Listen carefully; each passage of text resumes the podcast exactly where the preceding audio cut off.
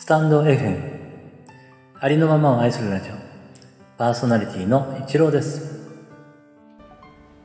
今回は「ここ今ポエム」から「あなたの笑顔はあなたのためにある」を朗読させていただきます。よろしくお願いいたします。ここ今ポエム。あなたの笑顔はあなたのためにある。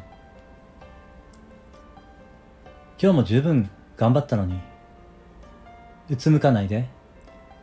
人は人、あなたはあなた。歩幅が違うことをどうか責めないでね。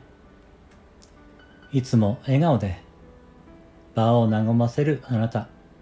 なのにどうして鏡の前では怖い顔で見つめているの笑顔は誰のためでもなくあなたを幸せにするためにあるんだよ。あなたは人を幸せにする。今日もあなたは人の役に立った。そんな日は、そんな夜は、あなたのために休んで、あなたのために微笑んで、あなたの人生の主役は、あなた。だからさ、あなたは誰よりも幸せになろうね。